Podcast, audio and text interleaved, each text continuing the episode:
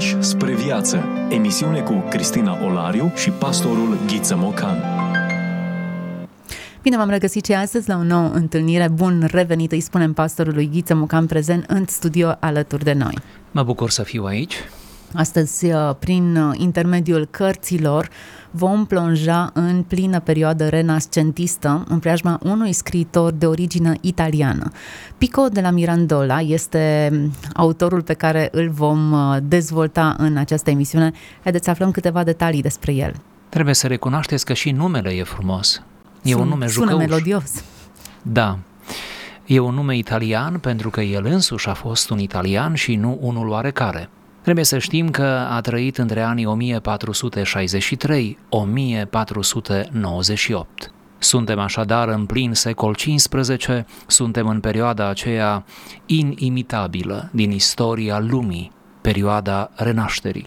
Pico de la Mirandola provenea dintr-o familie de nobili italieni, de undeva din nordul Italiei, care își aveau reședința în castelul Mirandola, de unde va veni și numele, în apropiere de orașul Modena.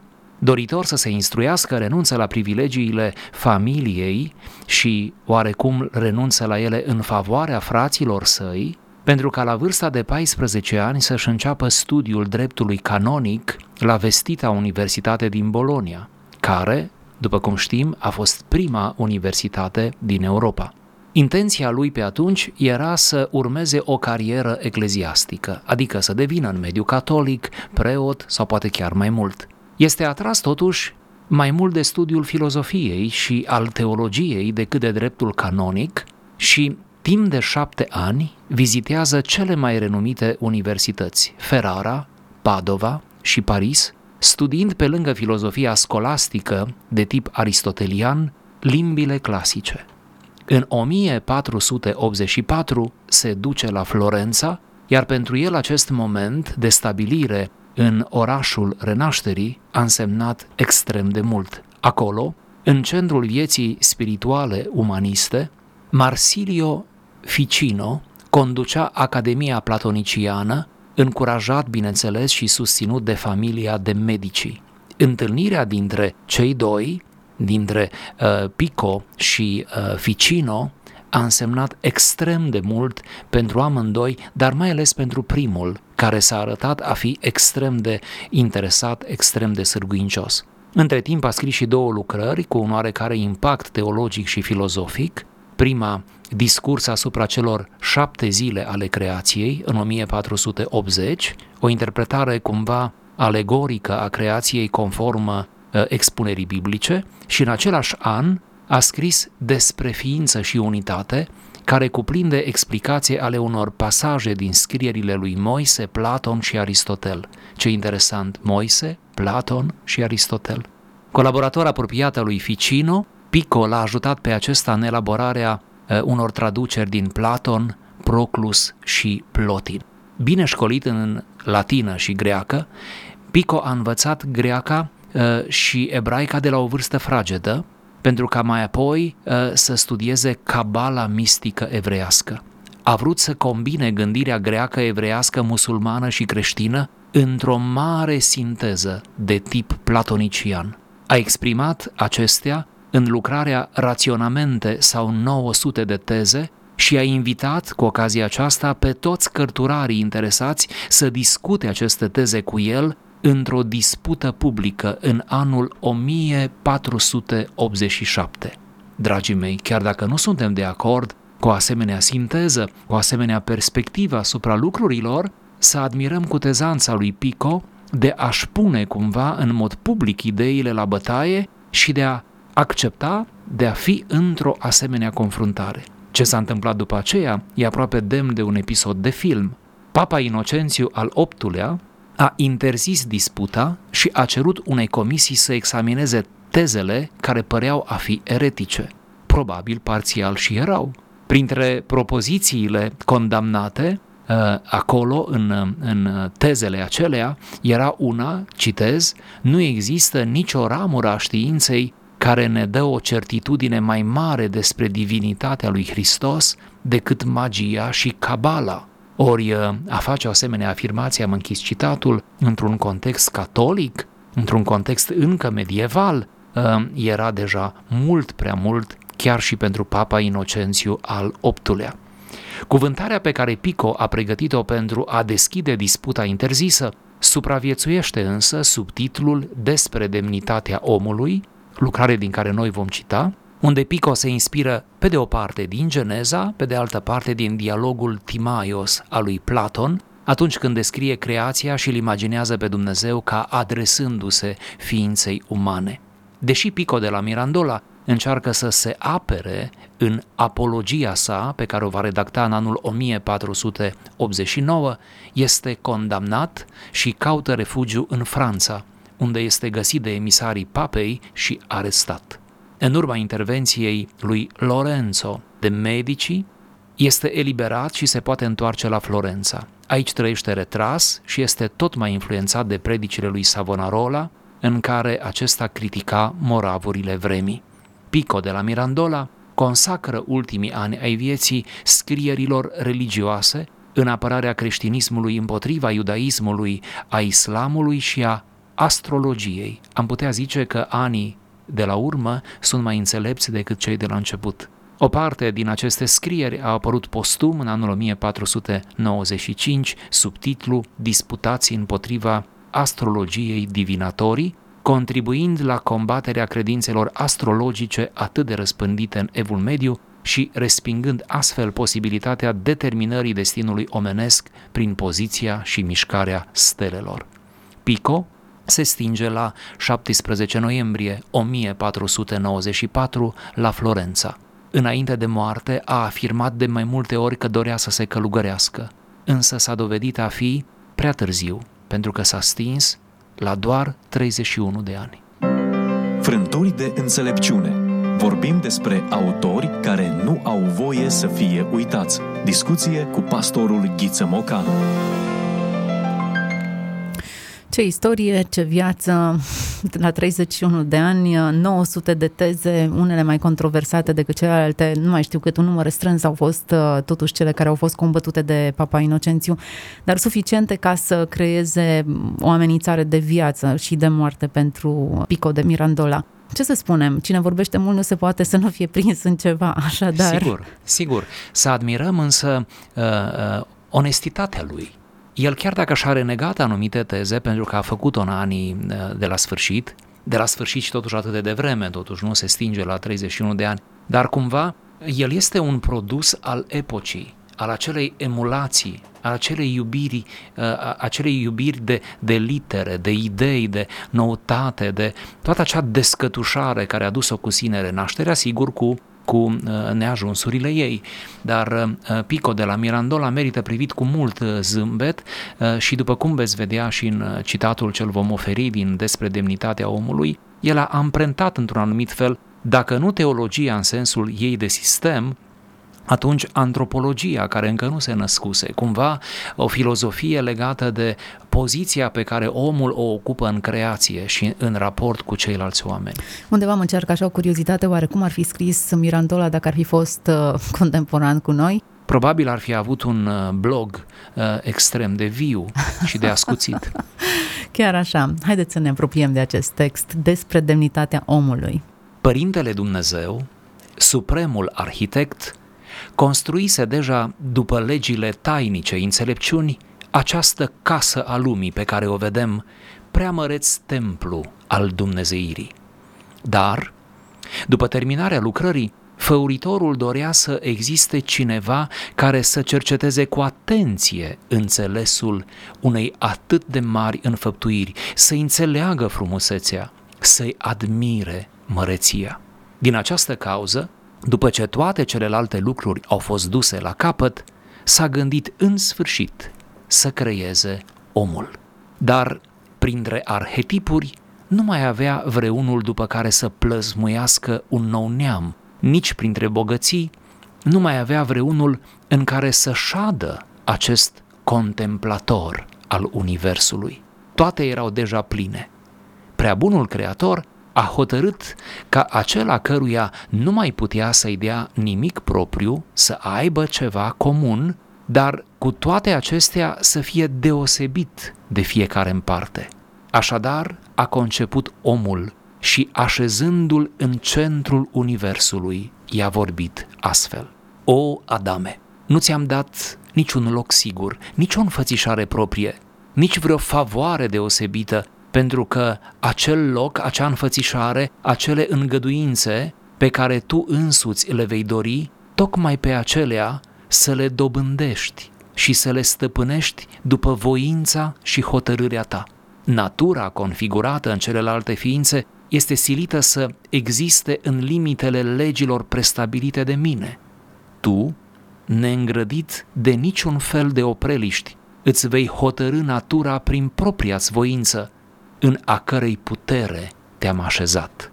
Te-am pus în centrul lumii pentru ca de aici să privești mai lesne cele ce se află în lumea din jur. Nu te-am făcut nici ceresc, nici pământean, nici muritor, nici nemuritor, pentru ca singur să te înfățișezi în forma în care tu însuți o preferi, ca și cum prin voia ta ai fi propriul sculptor și plăsmuitor de cinste. Vei putea să decazi în cele de jos, în cele ce sunt lipsite de inteligență, dar vei putea prin hotărârea spiritului tău să renaști în cele de sus, în cele ce sunt divine. E bine să ne oprim din când în când, să descoperim sensuri noi, lecturi adânci și să ne lăsăm inspirați. Pico de la Mirandola, în plin uh, renaștere, cu un umanism inconfundabil. Tocmai de aceea mă întrebam oare cum ar fi arătat scrierile acestui uh, om în contextul nostru. Se simte puternic influențat de curentul uh, în care trăia, cum probabil că suntem și noi, dar nu ne dăm seama. Da, așa este. Cred că ar fi fost în vogă, să zic așa. Cred că ar fi fost viral pe rețele și în media, pentru că transmite un mesaj uh, uh, care revendică o anumită demnitate a omului. Vedeți, discursul acesta poate l-am putea privi așa la o exigență aparte, ca fiind un pic prea triumfalist, prea entuziast, uh, prea lașează pe om în, în, pe un piedestal, dar vreau să vă aduc aminte de la bun început, premiza de la care pleacă autorul este că omul descris aici e omul de dinainte de cădere.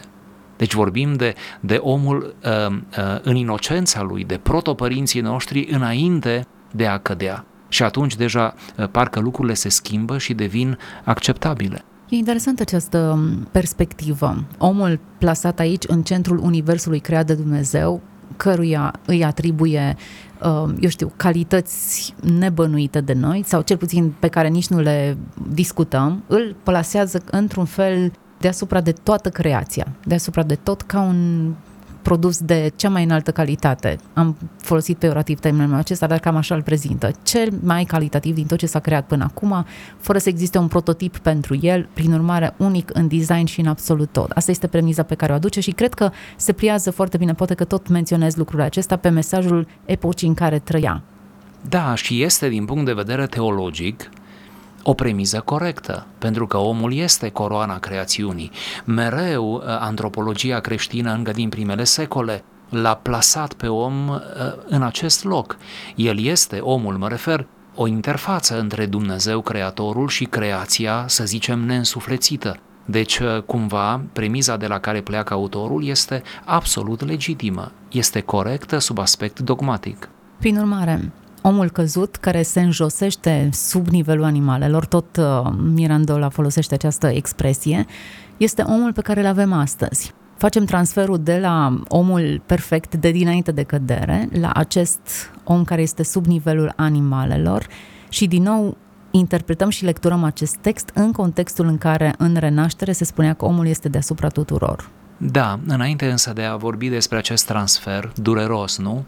Despre această decădere a omului din propria sa vocație, aș vrea să mai am o remarcă, ca să mă asigur că ascultătorii noștri au prins și această nuanță de o frumusețe aparte. Omul este văzut în textul lui Mirandola ca fiind, uh, ca fiind contemplatorul creației. Ori după ce Dumnezeu le-a creat toate, și asta este o idee superbă, Uh, cu valențe deopotrivă uh, filozofice și teologice. Deci Dumnezeu, după ce creează totul, a avut nevoie de un fel de martor al creației lui celei bune, de cineva care să se bucure, pentru că în sine creația, cu lumea ei animală, vegetală, ă, nu se știe bucura, nu poate să se bucure, nu are capacitatea admirației, contemplației. Și atunci l-a creat pe om, ce interesantă idee, nu?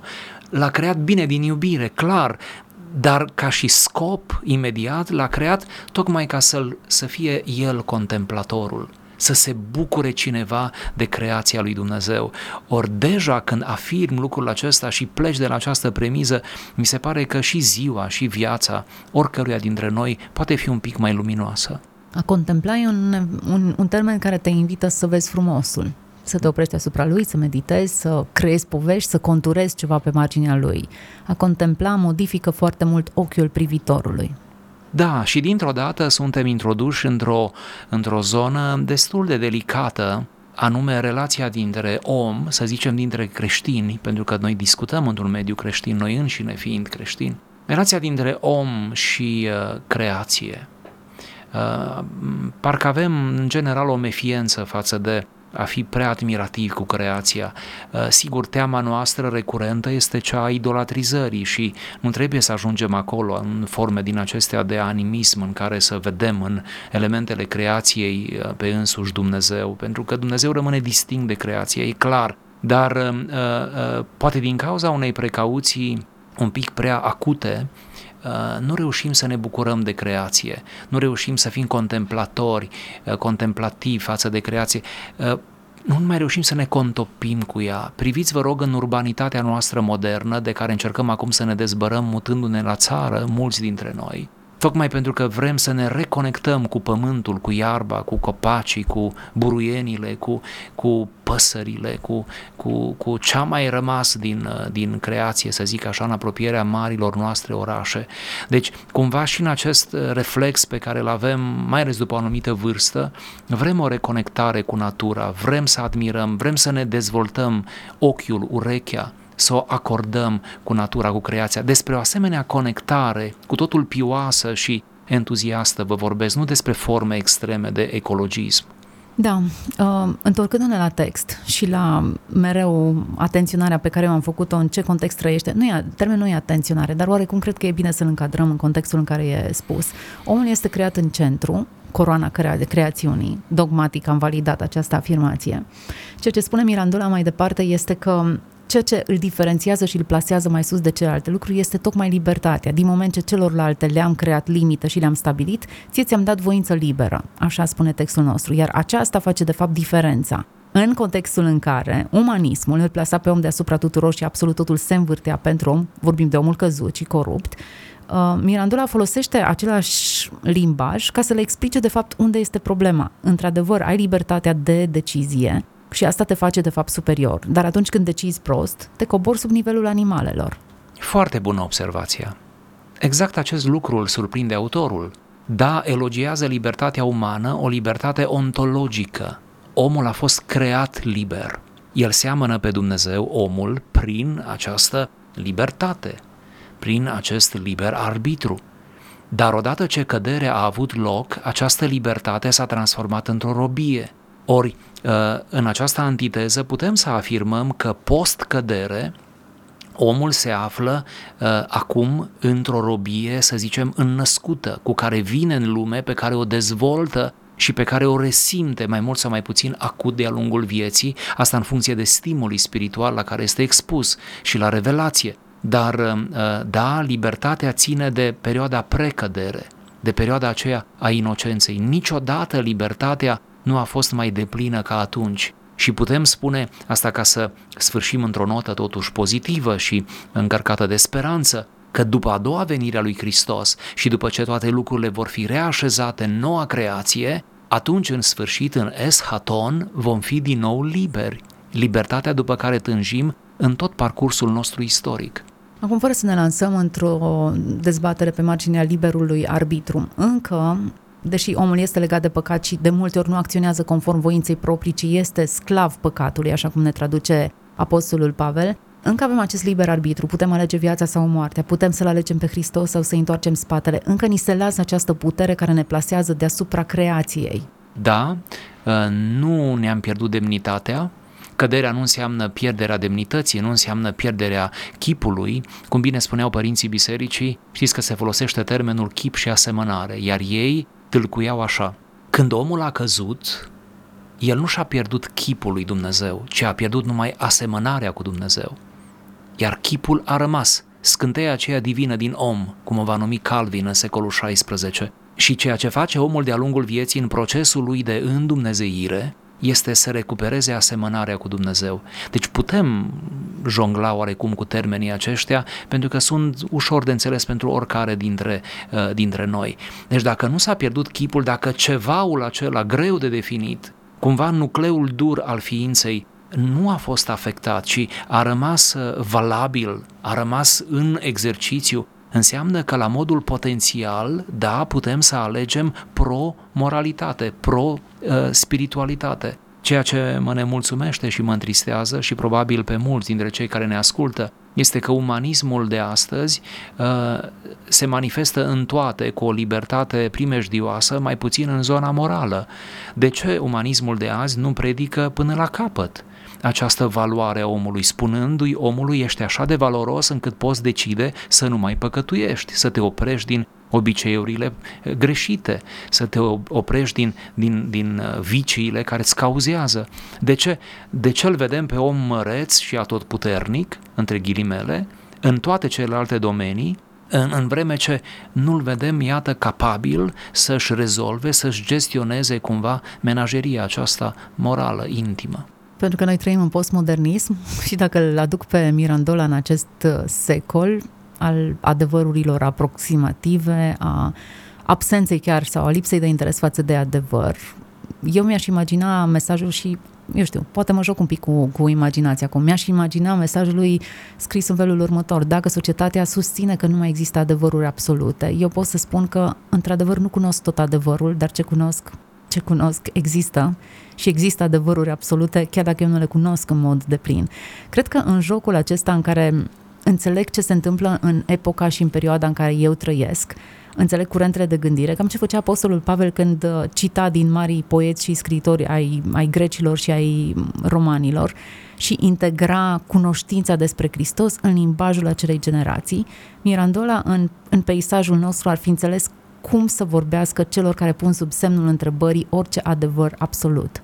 Da, și să arate, nu cum a reușit în secolul XV, că de fapt forme de revelație nescrise în scriptură și care nu sunt asumate pe linia aceasta iudaică, ă, totuși pot să lucreze ca niște piese de puzzle pentru ca tabloul să arate bine. De fapt, aceasta a fost o, o, mare, ă, o mare cutezanță și o mare realizare a spiritului renascentist, umanist de secol XIV-XV, anume să vezi cumva sau să-L vezi pe Dumnezeu uh, operând da? în uh, texte care nu au ajuns scripturi, cum le numim noi astăzi, în spații și în perioade istorice uh, despre care uh, nicăieri în scriptură nu ni se vorbește, și gândiți-vă numai când am prezentat biografia, uh, faptul că el punea în discursuri, în scrieri, îl punea pe Moise alături de Platon. Uh, oricum există, există părerea astăzi între specialiști, mă refer, că Platon s-ar fi inspirat puțin de la Moise. Deci, um, cumva sunt speculații interesante. Uh, undeva deși nu avem argumente, sigur, undeva e posibil ca uh, cele două mari culturi, greacă și iudaică, să se fi întâlnit, să fie avut momente de, de, de înrurire, de influență reciprocă. De ce nu am acceptat asta? De ce ar trebui să ne speriem? Câtă vreme Dumnezeu este în proporții diferite, în intensități diferite, în stiluri diferite, prezent revelațional uh, în toate generațiile și în toate sferele istoriei. Oricum, uh, deschiderea de, pe care am avut-o Mirandola era să-l coste viața, a fost doar la un da. pas de a-și o pierde. Și asta din nou spune ceva despre uh, uh spiritul catolic al evului mediu, mai ales cu începere din, prin secolul XIII, când puterea papală a fost, a cunoscut cumva dimensiuni aproape nemărginite și câtă putere avea papa dacă reușea să condamne, dacă putea să condamne, dacă putea să urmărească un om pe care să-l aducă dintr-o altă țară, vedeți, fără Interpol, fără CIA, fără uh, protocol, asta spune ceva despre autoritatea papilor și nu mă refer doar la acest papă și uh, uh, despre toată această frământare a Occidentului uh, de sfârșit de ev mediu început de modernitate. Acum, ce să spunem, nu mai există autoritatea papală în formula în care exista în Evul Mediu, dar ideea Desigur, asta de putere da. abuzivă a fost preluată pe rând în fiecare generație de câte un regim sau altul și manifestată împotriva celor care îndrăznesc să gândească diferit față de sistemul care conduce. Foarte bună precizare, nu mai avem cazuri de Galileo Galilei, nu? probabil cel mai cunoscut, nu mai avem cazuri de, de, de pedepsire a ereticilor sau a presupușilor eretici, cu moartea. Îl avem pe sigur, Navalny sau Da, sigur, alții, sigur. Uh, Papalitatea uh, în epoca modernă și până la noi, sigur că s-a făcut uh, tot mai, mai bună și mai umană, ca să spunem așa, da. Da, de ce de, de menționa lucrul acesta că s-au schimbat lucruri și la nivelul acesta? S-au schimbat lucruri la nivelul papalității și a conducerii Bisericii Catolice. Însă ideea puterii abuzive a rămas ca principiu, doar îmbracă haine diferite, semn că puterea are ceva care corupte și că undeva, dacă nu există teamă de Dumnezeu, vor degenera lucrurile în, în experiențe abuzive. Suntem la finalul acestei emisiuni în care am vorbit despre un scriitor uh, nici nu e scriitor, deși a scris 900 de, de teze, de manuscrise până la o vârstă foarte... Mă, mă gândesc că n-a avut timp să scrie omul acesta atât de mult. Parcă a știut că va pleca de vreme, nu? Cred că există așa o efervescență, o efervescență, o pasiune de a pune în cuvinte ceea ce simțea și trăia. Și dacă mi îngăduiți, pentru că suntem în final, uh, o notă bio-bibliografică uh, legată de Pico de la Mirandola, cu care chiar mi-ar plăcea să încheiem emisiunea, ar fi cu toate că Papa Inocențiu al VIII-lea, pe care l-am menționat, uh, l-a șicanat, i-a interzis uh, acea confruntare publică, nu i-a publicat cu autoritate, sub autoritate, uh, scrierile, cu toate că a trebuit să se autoexileze din cauza unei sentințe care venea de la Roma, în final, în ultimii ani, a dorit să se călugărească, evident tot în spațiu catolic, ceea ce arată că Pico de la Mirandola nu a murit supărat pe biserică, pe instituție, nu a confundat lucrurile, a avut atâta inteligență să înțeleagă că uneori poți fi înțeles greșit, că uneori tu însuți poți să greșești, pentru că el conceptual avea niște erori, fără îndoială, dar în același timp să nu te superi pe biserică, pe toți, pe oameni, pe cosmos, ci să rămâi cumva și să te sfârșești din viață